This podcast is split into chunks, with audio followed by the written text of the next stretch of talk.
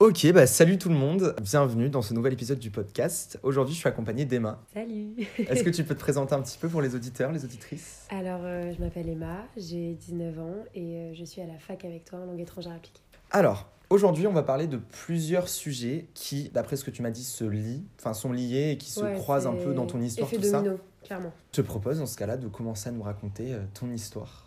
Salut, c'est le Thomas du montage qui vous parle. C'est juste pour vous dire qu'on a oublié de nommer les thèmes dont on allait parler. Dans l'épisode d'aujourd'hui, on parle de deuil, d'addiction, donc d'alcoolisme en particulier, mais aussi de relations familiales et de violences physiques et sexuelles. Donc voilà, si vous êtes sensible à certains des sujets que j'ai nommés, euh, ce qui est totalement compréhensible, je vous conseille de ne pas écouter parce que euh, Emma va décrire des situations un peu graphiques et euh, son récit est quand même assez intense et peut être un petit peu compliqué peut-être pour certains, pour certaines. Alors, mon background, Ton qu'est-ce background, que c'est dis-nous tout. J'ai grandi euh, dans une famille avec euh, ma mère, euh, mon père et mon petit frère. J'ai toujours été dans la même maison à Nantes. J'ai eu une relation plutôt euh, saine avec les deux. Enfin, il n'y avait pas forcément de, de trucs qui étaient euh, vraiment euh, mis en avant euh, problématiques quoi. Donc euh, je fais ma petite vie tranquille et tout. Et puis bah voilà, comme beaucoup de familles qui sont touchées par le cancer, ma mère tombe malade dans l'année de mes 13 ans. Et euh, en fait, c'est un cancer qui est très rapide, c'est un cancer du pancréas. Et euh, du coup, entre le moment où les douleurs apparaissent et le stade terminal, il y a très peu de temps. C'est-à-dire qu'entre les premières douleurs vraiment intenses et euh, sa date de décès, trois mois environ. D'accord. Donc c'est vraiment Très rapide c'est quelque chose qui est très rapide et par exemple sur des cancers qui vont être plus progressifs et plus lents, euh, du coup il y a une phase d'adaptation qui est, bah, qui, est, qui est plus conséquente. Donc euh, ça nous est un peu tombé dessus comme un coup près. Euh, on était très jeunes, moi j'avais 13, mon frère 10 Mhm. et euh, mes parents étaient ensemble depuis euh, vraiment très longtemps. Donc c'est vrai que on a eu beaucoup de mal à appréhender ça, d'autant plus que moi j'ai une phobie du sang. Donc évidemment, tu t'imagines qu'à partir du moment où elle a été hospitalisée, c'était hyper compliqué pour, Pour moi d'aller la voir. Pas dans le sens je n'ai pas envie de la voir, dans le sens j'y vais, je m'évanouis en fait. Enfin clairement, il y a un Mhm. moment où les infirmières ont dû parler avec mon père et lui expliquer que c'était pas sain et que de toute façon euh, c'était pas nécessaire que je sois là en présentiel entre guillemets, plus que je sois présente euh, émotionnellement, donc euh, des Mhm. appels, etc.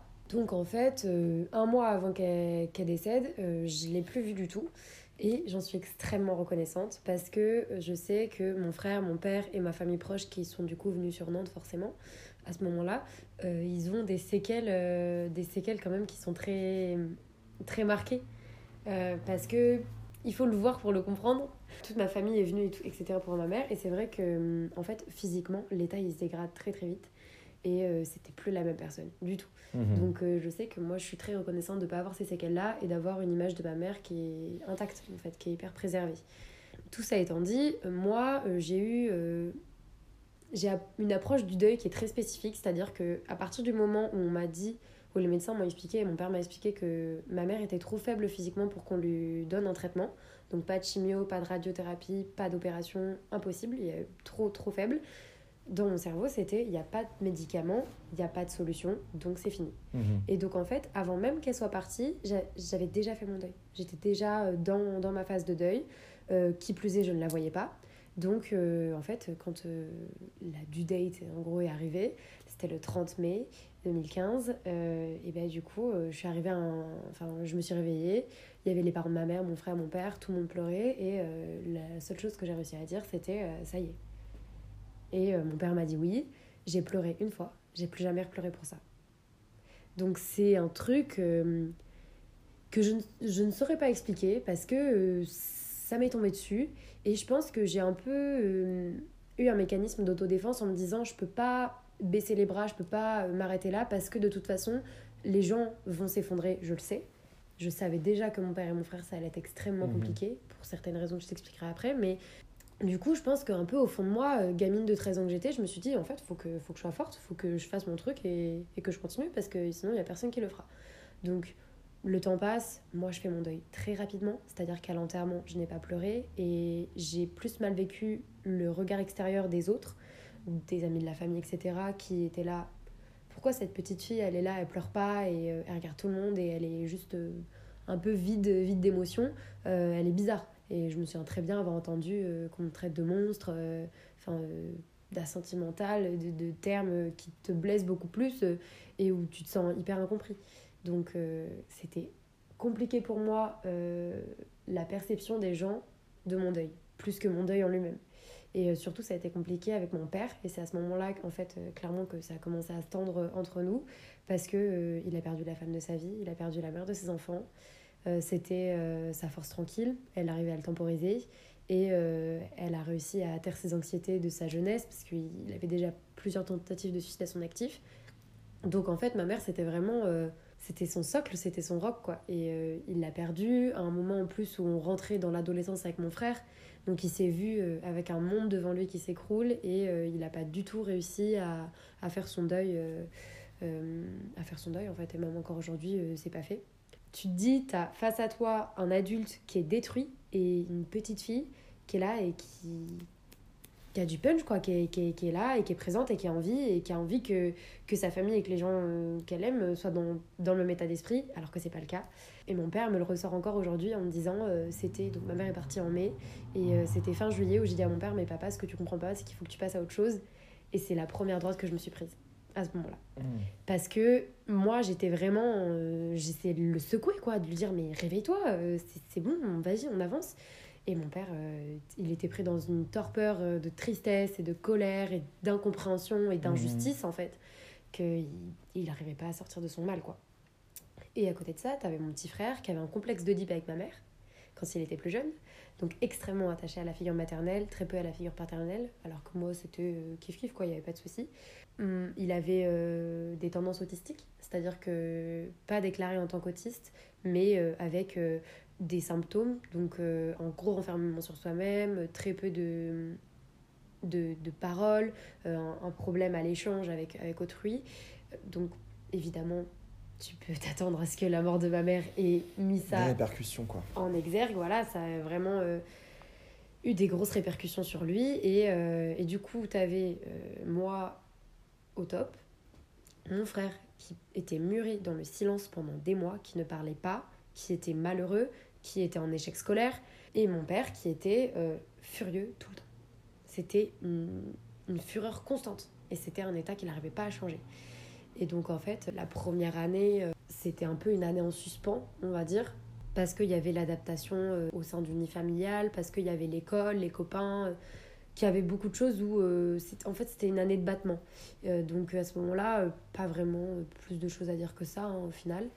Et c'est vraiment quand je suis arrivée au lycée où là, euh, c'est devenu très compliqué parce que mon père a rencontré euh, ma belle-mère.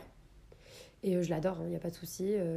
elle a jamais essayé de prendre le rôle de ma mère. Donc moi, il n'y a pas de problème là-dessus. C'était la seule condition que j'avais. C'est une personne au top, il hein, n'y a pas de souci.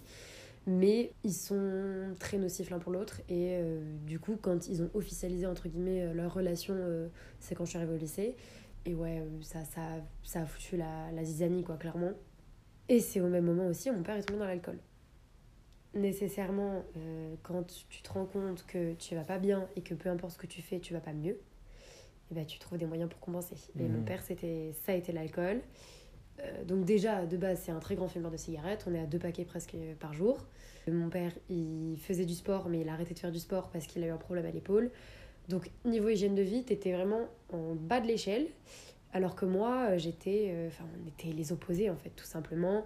Et en fait, en tombant dans l'alcool, il a entraîné ma belle-mère avec lui, qui est très, très influençable.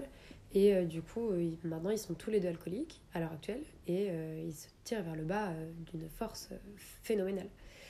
Donc, je me retrouve en seconde à être déboussolée, à sortir d'un d'année collège hyper compliqué, que ce soit sur une réputation, des, des, tu vois, des machins, des embrouilles de mhm. collège, des trucs trop, trop. Et ma mère. Donc, j'arrive au lycée je me dis, nouveau départ. On commence euh, l'année bien. Sauf que j'étais en option théâtre et dans mon option théâtre, il y avait mon ex, mon copain en troisième, qui était aussi mon meilleur ami, que j'avais quitté parce que je n'étais pas tombée amoureuse de lui. Et il est arrivé en seconde en me disant qu'il m'aimait encore? Donc, première soirée en seconde, première fois que je bois de l'alcool. On réessaye un truc tous les deux. Il m'agresse sexuellement pendant mon sommeil, alors qu'il dormait chez moi. Et du coup, là, faut se dire que c'était le seul, euh, la seule personne vraiment que j'avais présentée euh, à ma famille et qui, connaissait ma mère, dans mon cercle du lycée. Donc t'imagines bien que cette trahison-là, ça m'a mis un gros coup de massue. Et euh, ça a du coup encore plus jeté de l'huile sur le feu dans ma maison. Parce que du coup, euh, j'en ai pas parlé à mon père, évidemment. Euh, il, à l'heure actuelle, il le sait toujours pas. Hein. Mhm. Euh, alors que c'était un truc hyper traumatisant pour moi et, et que ça m'a pris énormément de temps pour réussir à me regarder, à m'assumer, à m'ouvrir à une possible sexualité. Donc, donc en fait, mon père sentait qu'il y avait un problème, et il sentait que je voulais pas lui dire. Et ça, l'énervait. Mhm. Donc mon année seconde, ça a commencé où je rentrais chez moi, je savais qu'il fallait que je fasse ce qu'on me demande de faire au moment où on me le demande de faire, sinon euh, je prenais cher. quoi. Donc euh, c'était euh, une pression constante. Et à côté de ça, je devais protéger mon frère aussi. Parce que je voulais pas qu'il voit ce qui se passait, je voulais pas qu'il ressente qu'il ressente des mauvaises ondes, je voulais qu'il puisse avoir un, un, cocon familial le plus sain possible dans la situation dans laquelle on était évidemment pour qu'il puisse avancer. Parce que déjà qui psychologiquement il avait des, des, bâtons dans les roues quoi. Donc euh, j'avais pas en plus envie qu'il ait cette charge mentale là donc euh, j'ai commencé à porter beaucoup sur mes épaules à ce moment là et en fait ça allait crescendo quoi. Au début c'est euh, c'est une petite, une petite tape derrière la tête quand, tu, quand tu réponds que tu lèves les yeux au ciel. Et puis après ça finit où t'es plaqué contre le mur et on, on te met des coups dans le ventre et où t'es par terre. La raison ça peut être l'un ou l'autre, mais c'est juste parce que j'ai pas vidé le lave-vaisselle. Donc c'est un truc un peu difficile à saisir, difficile à comprendre, parce que euh, tu te dis c'est ton père, euh, il t'a élevé, t'es sa fille, euh, t'es chez toi, etc. En fait, ça se passe comme ça, ça vient progressivement, et puis bah en fait c'est juste un jour tu te réveilles et tu te dis ah ouais, mon père il est alcoolique et là il y a vraiment un problème. Là ça va vraiment pas. Donc ça c'était en second, où j'ai eu un peu le Mhm. déclic, où je me suis rendu compte je me suis rendu compte que mon père était devenu alcoolique euh, et, que, et que je subissais des violences. Et euh, j'arrive en première, euh, je me mets avec Maxence, donc mon, ex, avec qui je suis restée deux ans et demi et qui a été un peu ma bouée dans la tempête et surtout euh, lui, sa famille. Euh, J'ai vraiment pu me réfugier chez lui et heureusement qu'il a été là parce que je pense que sinon ça aurait été beaucoup plus compliqué pour moi de, finir mon lycée. En fait, c'est allé en, s'aggravant parce que c'était euh, une pression sur euh, t'as pas des bonnes notes, bah tu sors pas. Et si tu sors pas, tu sais très bien ce qui t'arrive si tu restes. C'était un peu le jeu de la carotte, quoi. Mon père, il savait que peu importe ce qu'il me demanderait, je le ferais. Parce que de toute façon, euh, la seule envie que j'avais, c'était de ne pas être chez moi, en fait. C'était de, de, de sortir de chez moi, de sortir, de faire la fête. J'ai pas eu un lycée malheureux. J'ai, Mhm. j'ai- j'avais mes amis, j'avais mon copain, euh, j'ai pu faire des soirées, faire mes trucs et tout. J'étais pas celle euh, stigmatisée, euh, oh elle peut jamais aller en soirée à cause de ses parents. Mais j'étais pas cette fille-là parce qu'au final, euh, j'encaissais tout et que je maquillais, euh, je maquillais ce qui se passait et que, et que j'arrivais à faire en, sorte de. De toute façon, ma plus grande terreur à ce moment-là, c'était qu'on découvre ce qui se passait chez moi. Donc, j'étais vraiment dans un truc de faire plaisir à mon père et après, moi, de, à côté, euh, bah, écoute, ouais, c'est comme ça, c'est comme ça. hein. De toute façon, j'ai pas le choix, je vais pas changer les choses. J'encaisse et puis je retourne en cours le lendemain, quoi. Et donc j'ai fait comme ça euh, jusqu'à maintenant, quoi, jusqu'à ce que je parte, euh, jusqu'à ce que je parte de chez Sur moi l'année dernière. Voilà. Le truc un peu tricky avec l'alcoolisme, c'est que euh, c'est une maladie et qu'il y a beaucoup de gens qui ne le comprennent pas. En France, il y a 1,5 million de personnes qui sont alcooliques, il y a 2,5 millions de personnes qui ont des comportements à risque, et les gens ils saisissent pas ce que c'est- c'est- il y a un problème un peu de théorie des biais cognitifs, c'est-à-dire que tu sais le mal que ça va te faire, mais vu que c'est trop loin dans, dans la temporalité, tu t'arrêtes pas. Je suis fumeuse de clope, euh, je sais que ça peut me causer un cancer des poumons, pour autant j'arrête pas parce que c'est trop loin dans la temporalité et du coup je Mhm. réalise pas les conséquences. C'est exactement pareil pour l'alcoolicisme. Et euh, le souci, c'est que tu vas avoir un- un- une tante qui boit euh, un cognac, un petit peu de cognac tous les soirs, elle est alcoolique. Une consommation régulière, euh, quotidienne, c'est déjà maladif, c'est déjà une addiction. Et, euh, et le problème, c'est qu'au début, c'est pour le goût de l'alcool ou pour euh, le, le rituel, et après, ça devient une nécessité. Et euh, mon père, c'est devenu extrêmement vite une nécessité, c'est-à-dire qu'on était à un cubi de rouge sans goût en plus, enfin, c'est quelque chose vraiment qui n'a aucun, aucun apport gustatif, enfin, c'est juste pour se bourrer, quoi. Et on était à un cubi, un cubi de 6 litres par tous les 2-3 jours. tout seul. Qui plus est, mon père est un adepte du très bon vin, des, des bons whisky, euh, euh, des bons rhums. Enfin, il a vraiment une belle cave. Donc, quand j'ai commencé à avoir des, des, des, trucs de la piquette, quoi, où moi j'étais capable de boire ça en seconde et maintenant je suis même plus capable, c'est infâme. Je me suis dit, ah ouais, là c'est bizarre. Là c'est bizarre et il y a un truc qui va pas. Et c'est un peu malsain dans le sens où t'as des excès de, de tristesse, t'as des excès de colère quand t'es sous l'effet, sous l'emprise, mais en fait, euh, une fois que t'as une fois que assouvi euh, le besoin que t'avais, et eh ben tu te trouves, trouves comme un con. Mm. Et moi, à chaque fois, le schéma c'était ça, ça pète, ça crie, ça frappe, et ensuite, quand il, il a fini, quand il, il est calmé, il me regarde et il s'écroule par terre devant moi et il pleure et il s'excuse. Et c'est tout le temps, tout le temps, tout le temps comme ça. Donc au début, ça me faisait pitié, au début, ça m'attristait, je pleurais avec lui. Et après, euh, j'ai arrêté. J'ai arrêté parce que ça m'atteignait plus, parce que j'avais réussi à comprendre que c'était une maladie et parce que euh, j'avais pris du recul par rapport à ça en fait et que juste euh, je me disais là il me frappe mais je sais qu'il va s'en vouloir le lendemain et je sais que moi je n'arriverai pas à lui pardonner. Et il y a un moment en fait où j'ai essayé j'ai arrêté d'être dans le pardon, j'ai arrêté d'essayer de pardonner parce que je savais que ce qu'il faisait c'était impardonnable et je sais très bien qu'à l'heure actuelle, j'aime mon père, il n'y a pas de souci. Mais euh, c'est absolument pas une figure euh, paternelle euh, saine. C'est absolument pas quelqu'un à qui je veux me confier. Et, et surtout, on n'a plus de relation père-fille. Il n'y a, plus de, a plus de confiance entre nous. Et je ne lui pardonnerai jamais ce qu'il m'a fait subir. Jamais. ça, c'est clair et net. Pour autant, j'ai jamais été dans la pression par rapport à lui. Je lui ai jamais dit tu continues, je vais te dénoncer, tu continues, on part avec mon frère. Euh, j'ai jamais été comme ça dans la menace vis-à-vis de lui parce que de toute façon, si je faisais ça, c'était fini. C'était clairement. Il n'y avait plus rien quoi. Mon père, c'était hasta la vista, il se barre et c'est ciao quoi. Donc, ça, déjà, c'est un premier aspect de l'alcoolisme c'est tu sais que la personne, elle a des remords derrière. Tu sais que c'est l'alcool qui parle et que l'alcool fait ressortir euh, les phases les plus négatives en fait d'une personne, les, les, aspects les plus, les plus noirs. Et du coup, tu sais aussi que derrière, bah, y a le, le, positif qui va ressortir et du coup, il y a des remords, il y a de la tristesse, etc. Le deuxième aspect vraiment important pour moi de, cette maladie, de l'alcoolisme, c'est euh, le truc un peu où euh, c'est surnaturel parfois. C'est-à-dire que moi, il y avait parfois, je rentrais chez moi, je sortais des cours, voilà, 18h, machin, j'arrive chez moi.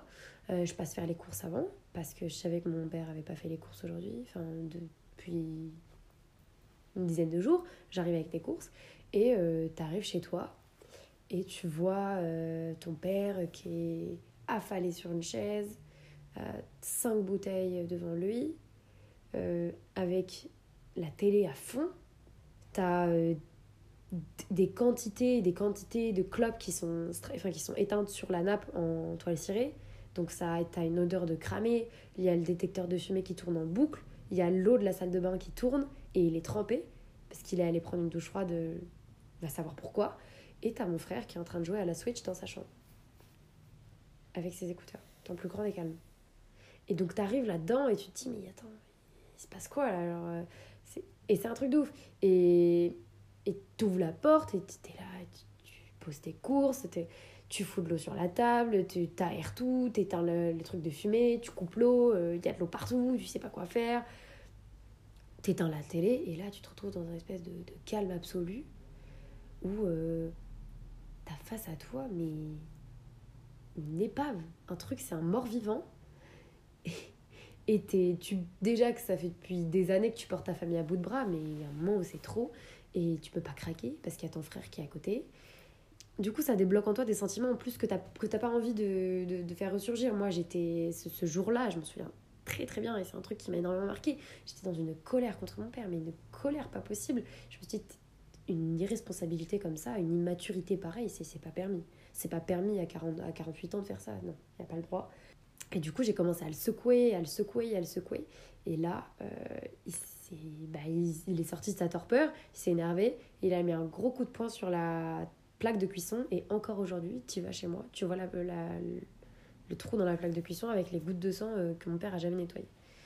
Et c'est des trucs comme ça où euh, cette maladie, transforme les gens, mais à un point où tu t'imagines même pas que c'est possible et où euh, tu perds juste goût à tout et où le seul truc qui t'apporte du réconfort, c'est la chaleur de l'alcool dans ton, dans ton oesophage, quoi, littéralement.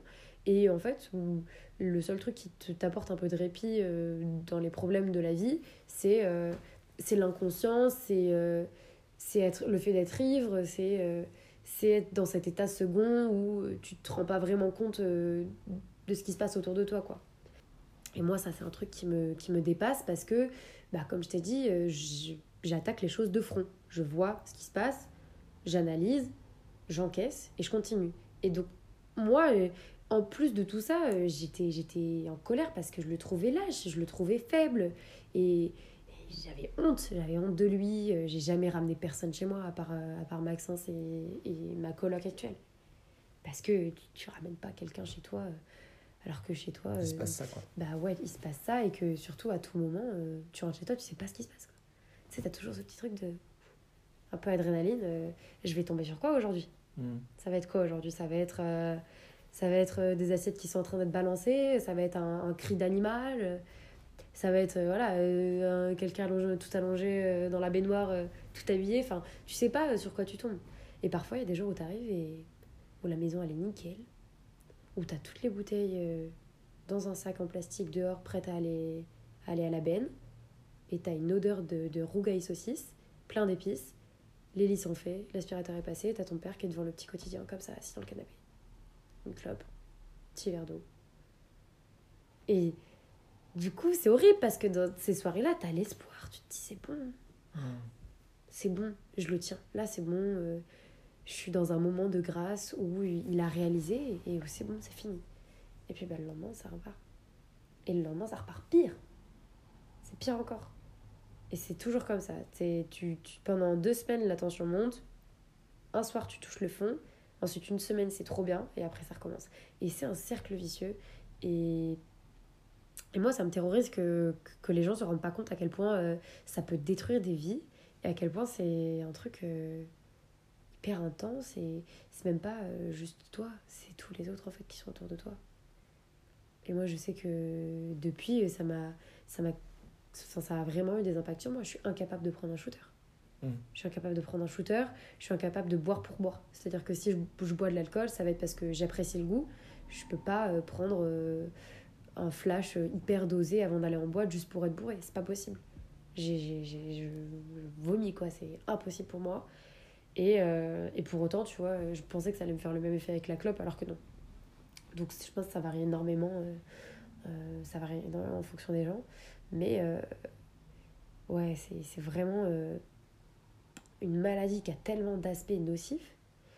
Et puis en plus de ça, euh, derrière les deux premiers, euh, il y a un troisième qui se rajoute où en fait euh, il y a l'acceptation.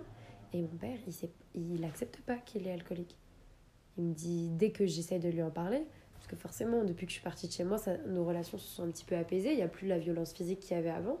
J'ai essayé de lui en parler, de lui dire, mais tu, réalises ou pas que, que tu as un problème avec l'alcool, que tu as un problème de dépendance et que si tu en parles, tu peux te faire aider? Est-ce que tu réalises aussi que toute notre famille est au courant?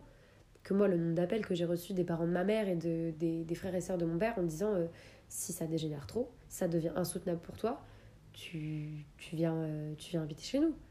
J'étais là, j'ai toute ma vie à Nantes, je peux partir. La question s'est posée de quand je pars à Bordeaux, est-ce que je, je parle à, je, j'en parle à quelqu'un pour mon frère? Et encore une fois, c'est pareil, je pouvais pas enlever euh, toute la vie que mon frère s'était construit, donc j'ai préféré ne rien faire et le laisser faire ses propres choix. Et je regrette pas parce que maintenant, euh, mon frère a une relation très conflictuelle avec mon père, hein, ça, euh, voilà. Après, il n'y a pas la violence physique, mais dans tous les cas, il y a l'acharnement mental qui est toujours présent. Euh, mais au moins, je sais qu'il fera ses propres choix et que s'il a envie d'en parler, il le fera, mais ce sera sa décision.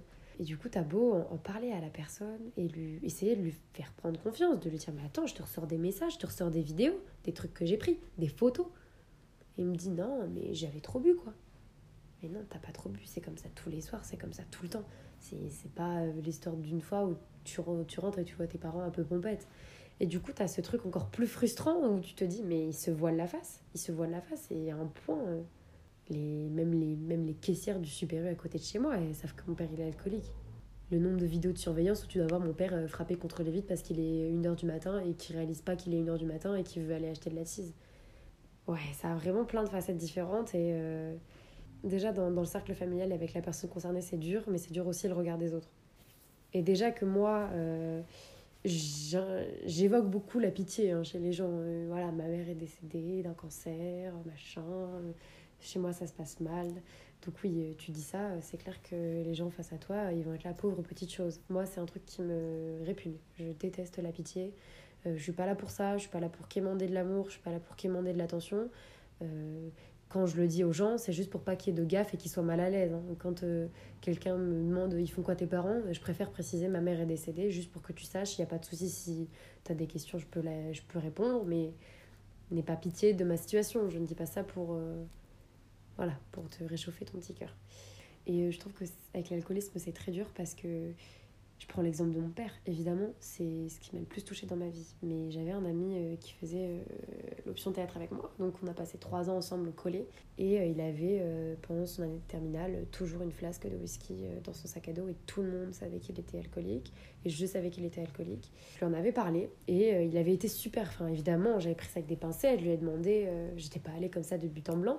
Et ça avait été une discussion très très intéressante et il m'avait dit que ce qui lui faisait le plus de mal, c'était pas le fait de savoir qu'il était malade, c'était le fait de savoir que les autres étaient au courant. Et euh, mhm. d'entendre euh, d'entendre ce que les gens disent sur toi, en fait. Et il y a un jugement hyper intense sur le fait d'être alcoolique, euh, parce que pour moi, il y a beaucoup de gens qui ne comprennent pas que c'est une maladie, en fait. Au même titre que la bipolarité, au même titre que quelqu'un qui va être addict au crack, et au même titre que toute maladie mentale moi, ça me faisait mal quand euh, je survolais le sujet avec euh, une amie que je considérais proche ou un ami et que euh, directement il y avait un jugement de Ah, ton père il est alcoolique. Ça doit être dur chez toi, mais tu veux en parler? Parce que moi, c'est vrai que j'en ai déjà parlé avec mes parents et ouais, on trouve ça compliqué quoi comme sujet. Donc peut-être en parler à l'infirmière ou un professeur ou même aller voir la police quoi et euh, t'es es là, t'es face à une personne et tu te dis, mais tu comprends rien en fait, tu comprends rien, tu comprends pas ce que ça implique, ce que tu es en train de dire, à quel point c'est pas juste la vie d'une personne, mais c'est la, vie de toute une famille, ça va au-delà du cercle proche, ça va. Enfin, ça, ça, peut détruire des vies, quoi. Et moi, je savais pertinemment que si je faisais ce choix-là, mon père, il allait se flinguer. Se flinguer. Déjà que face à moi, à cause de l'alcool, il a fait deux tentatives de suicide. Euh, je vais pas euh, tenter le diable à aller le dénoncer et à savoir pertinemment ce qu'il va faire. Hein. Mhm. Le nombre de fois où, euh, tu sais, t'as ces paroles qui sont très redondantes. Et le nombre de fois, il m'a dit Mais moi, de toute façon, je vais vous laisser. Genre, ce soir, je prends ma valise et je pars. Et il partait pendant deux jours à Pornichet, quoi. Enfin, sur la côte atlantique. Et il nous laissait. Et il revenait. le nombre de fois, il disait Tout ça, c'est à cause de toi. C'est pour ça que je suis comme ça. C'est toi qui as fait tout ça. C'est toi le mal dans cette maison. Et et tu regardes cette nana qui est en face de toi, avec euh, ses problèmes sûrement, et tu te dis, mais, mais tu es qui? Tu es qui pour, euh, pour juger et pour, euh, pour penser un, instant que, que, tu comprends ce que, que c'est et que. Juste que tu comprends ce que les personnes vivent, quoi. Et moi, je me sens très bien avec cette nana. Je lui ai dit, écoute, j'étais pas là pour te demander de l'aide c'est toi qui m'as posé la question de pourquoi j'avais une marque sur la joue. Et pour une fois, euh, j'ai décidé de répondre honnêtement parce que je pensais qu'on était assez proches pour que tu sois dans un, jugement neutre en fait face à ça et qu'il n'y ait aucun commentaire de ta part, connaissant ma, personnalité. Euh, visiblement, je me suis trompée et euh, très clairement, si j'apprends que tu as ouvert ta bouche, ça va mal se passer pour toi. Et, où, et j'ai été dans la menace à ce moment-là, et j'étais pas fière de moi hein, d'avoir eu ce discours-là, mais euh, je savais très bien que si elle allait en parler à quelqu'un, euh, c'était la sauce pour moi, quoi. C'était la grosse sauce pour moi et que je pouvais pas du tout risquer ça. Donc euh, à partir de ce moment-là, j'ai arrêté d'en parler aux gens. Et j'ai vite eu la réputation de la nana très maladroite qui a des escaliers chez elle alors que j'ai une maison de plein pied et, et qui se prend toujours les placards, quoi. Mmh. Alors que non. Mais c'était ma réputation. Maintenant, à l'heure actuelle, euh, j'ai un peu perdu espoir. C'est un peu triste, mais j'ai tellement fait les efforts pour essayer de sortir mon père de ce truc. Je pense qu'à partir du moment où il n'a pas l'envie et qu'il réalise pas tout ce que j'ai fait pour lui et tout ce que je pourrais faire pour lui s'il prenait la main euh, que je tends, euh, bah, tant qu'il n'y a pas de réalisation et de déclic de son côté, c'est une, une peine perdue et une cause pour laquelle je peux plus me battre en fait. Et euh, je sais que mon frère non plus, Et que ma famille en général non plus, en fait. On est un peu arrivé à bout de force après 4 ans où tu te bats constamment. tu es là, juste, ouais, bah, écoute, c'est comme ça. Et maintenant, j'ai plus du tout, du coup, honte de dire oui, mon père est alcoolique et il veut pas soigner, il est pas en, réhabilitation, il n'est pas en, en, détox et il continue à boire. Et et il a plus de moments euh, de lucidité qu'avant, mais euh, ça changerait en fait que il est toujours malade quoi.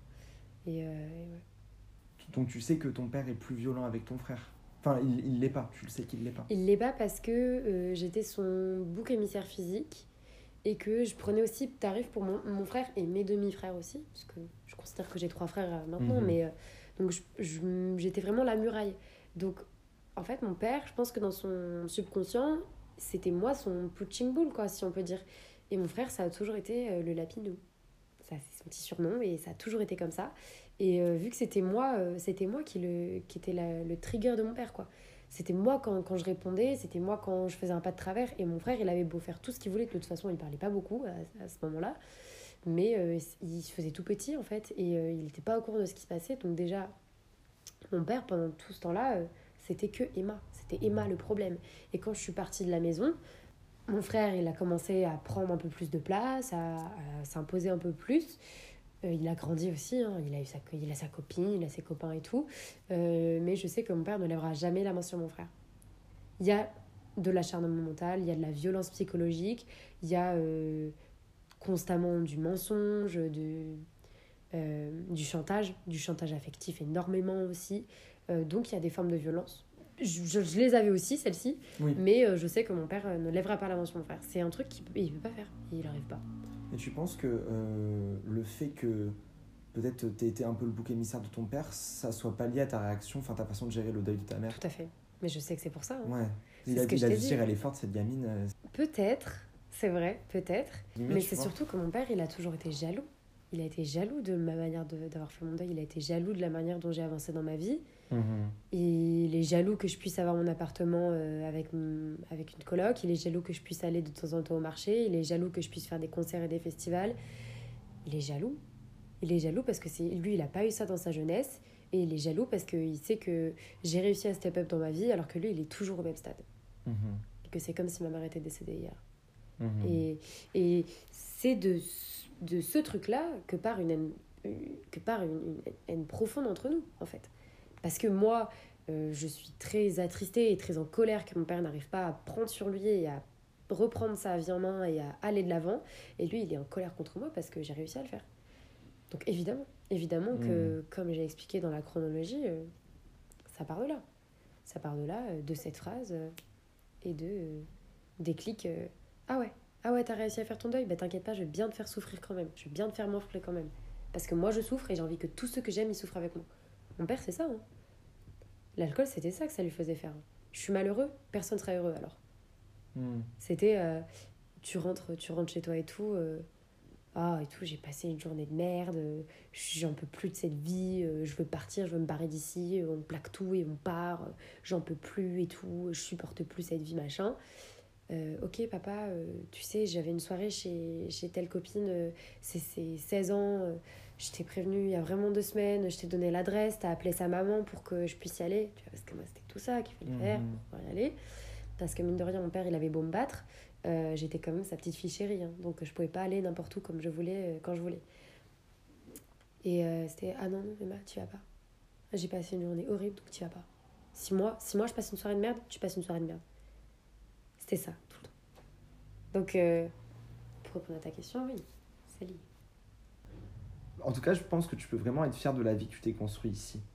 Ouais. Je pense parce que je vois que tu as quand même l'air épanoui, tu as l'air d'être bien entouré. Enfin voilà, comme tu dis, tu as réussi à aller de l'avant et tu as réussi à, tenir bon. Ça a duré des années, non Tout ça? Enfin, Ça a duré trois ans, vraiment, c'était intense. Euh, deux ans où c'était presque supportable, quoi. Et euh, ce qui m'a permis de mmh. tenir, en fait, c'est de me dire, je pars. Je mmh. pars. Mmh. et c'est même ma famille me le disait. Hein. Ils me disaient, t'as plus que trois mois, là plus que trois mois et après c'est fini. Ma tante, elle m'appelait et, voilà, elle me disait c'est bientôt fini. Tu sais que tu pars bientôt. Moi, c'est ça qui m'a permis de tenir.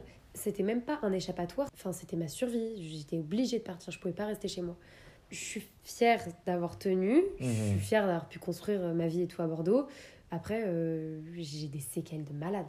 Parce que c'est pas juste sur des shooters euh, au Jamboree à Bordeaux. C'est sur l'alcool en général, c'est sur la relation de mes proches à l'alcool. Et mon copain actuel, euh, quand je, je me suis mis avec lui, il était alcoolique. Et il le savait. Après, il était dans une phase où il était en rehab un peu. Enfin, il était dans un processus où il temporisait. Mais euh, là, euh, c'était il y a quoi Trois jours. euh, je suis allée à la dame.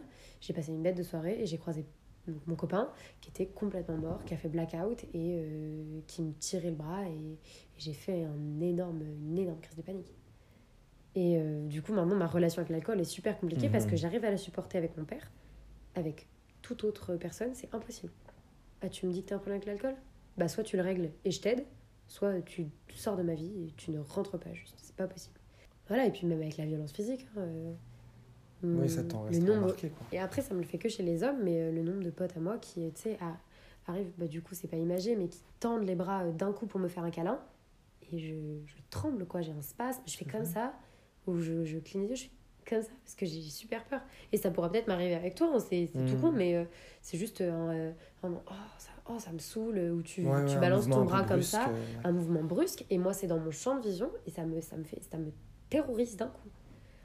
Alors que euh, mon père, euh, je le voyais venir, et je le vois venir, euh, vas-y, quoi. Mhm. C'est bon, enfin, je, je le vois venir, quoi. Donc c'est vrai que c'est un peu bizarre, euh, ce truc-là de euh, mon père, ça va, mais euh, coup, les autres trucs, je suis très sensible. Mhm. Très sensible à tout ça maintenant. Je comprends. Ouais. Enfin, je comprends pas. Je comprends pas, mais je j'entends. Tu comprends ce que j'ai Je comprends ce que tu expliques, Ouais. mais je comprendrai pas ce que c'est parce que, comme tu dis, je l'ai pas vécu. Et il y a quelque chose de super important, enfin, que tu as dit tout à l'heure, c'est le fait que justement les gens souvent pensent savoir ta situation, pensent pouvoir te donner des conseils d'un point de vue extérieur. Des fois, sur certaines situations, ça peut être euh, utile, mais là, dans une situation aussi complexe que ça, et surtout, tu sais pas toutes les implications que ça a, comme tu disais tout à l'heure. Ça impliquait pas que toi, ça impliquait toute ta famille, surtout ton frère aussi. Et, et puis ton père aussi, c'était vraiment, c'était pas que toi. Du coup, je comprends ta- la réaction que tu as eue face à cette fille, enfin, qui aurait pu en parler peut-être. Et je comprends que tu aies réagi comme ça. Mais Je en- comprends. C'est surtout que c'est de la péremption. C'est-à-dire euh, penser tout savoir parce que tu as vu une, un documentaire sur l'alcoolisme, et encore, euh, c'était pas le cas. Mais Mhm. parce que tu as écouté euh, une émission radio, euh, parce que tu as le meilleur ami de ton oncle qui boit un peu trop euh, au barbecue familial, que tu peux te permettre de juger. Chaque situation avec une personne alcoolique est différente, chaque famille est différente, chaque relation euh, entre un parent et son enfant est différente, chaque euh, foyer familial est différent. Et à partir de ce moment-là, tu peux pas porter des conclusions hâtives, des jugements comme ça. Et, et moi, c'est vrai que depuis ce qui m'est arrivé, et depuis les, enfin, des réactions comme ça euh, qui ont été face à moi, bah forcément, euh, je temporise beaucoup plus. Et maintenant, quand quelqu'un me parle de problème, je vais lui dire Toi, tu penses quoi? Qu'est-ce que tu aimerais faire? Et si on me demande des conseils, là, je dis. Mais je vais jamais imposer mon avis, le Mhm. poser sur la table, orienter la pensée de quelqu'un. Et surtout, je vais jamais tirer des conclusions hâtives sur le comportement de quelqu'un. Parce que quelqu'un peut être détestable, peut être euh, hyper triste, ou au contraire, peut être dans un excès de joie euh, rayonnant, où tu te dis, mais cette personne-là, elle m'insupporte tellement elle est joyeuse, et au final, euh, chez elle, c'est le pire que ce que tu, de ce que tu peux imaginer. Et tout ça, euh, du coup, vu que je l'ai vécu, si c'était à refaire, je le referais. Tu vois? Si tout, ce- tout ce que j'ai vécu, ça fait la personne que je suis aujourd'hui, et je regrette pas du tout, parce que ça m'a donné des leçons de vie que je vais garder, mais enfin, pour, le restant de mes jours, et que surtout, je vais inculquer à mes- enfants si j'en ai, à, mes proches, et euh, que j'essaie d'inculquer déjà euh, aux gens qui sont autour de moi, en fait, et qui sont intéressés par, euh, par tous ces sujets-là. Et, et je trouve ça extrêmement important. Et d'autant plus, toi, tu le vois par rapport à tous tes podcasts, que ce soit les, les invités que tu as eus précédemment. voilà, je pense qu'on était tous un petit peu parfois étonnés, choqués des parcours qu'ils ont eus et des, et des, des épreuves qu'ils ont traversées. Mhm. Ça met encore plus en lumière le fait qu'il faut jamais juger quelqu'un euh, sur sa couverture et, et que chacun a ses forces et ses faiblesses. C'est n'importe qui qui en dit. Euh, et que évidemment euh, tout chemin est semé d'embûches et il faut euh, savoir écouter les gens, savoir être là pour les épauler, mais le jugement c'est ce qu'il y a de pire. C'est ce qu'il y a de Mhm. pire et c'est ce qui peut vraiment détruire quelqu'un. Et moi c'est ce qui a failli me détruire dans mon deuil. C'est le jugement quoi. C'est ce qui a failli euh, me faire m'écrouler alors que j'étais bien. C'est le jugement des autres. Moi, je suis, j'ai été subjugué par toutes tes explications. En fait, j'étais tellement pris dans ce que tu disais, je sais même pas combien de temps ça fait qu'on parle. Merci beaucoup d'être euh, passé. T'es hyper intéressante, voilà. Enfin, moi, j'ai vraiment adoré euh, t'écouter. Moi aussi. Bon, t'as un- on change un peu de sujet, mais du coup, tu peux donner ton Insta si tu veux faire une mini pub, euh, si ça t'intéresse. Alors, EM, Aussi, il y a autre chose qui est important, parce que ça, je le dis plus beaucoup, mais euh, je le disais au tout début, c'est que s'il y a des gens qui écoutent, qui sont touchés par des sujets, et que toi, t'es d'accord que les gens potentiellement t'envoient des messages, Ouais. Et surtout, n'hésitez pas, parce que c'est vrai que souvent, les, les, les choses euh, qui touchent certaines personnes sont des choses qui touchent aussi d'autres gens auxquels on s'attend pas forcément.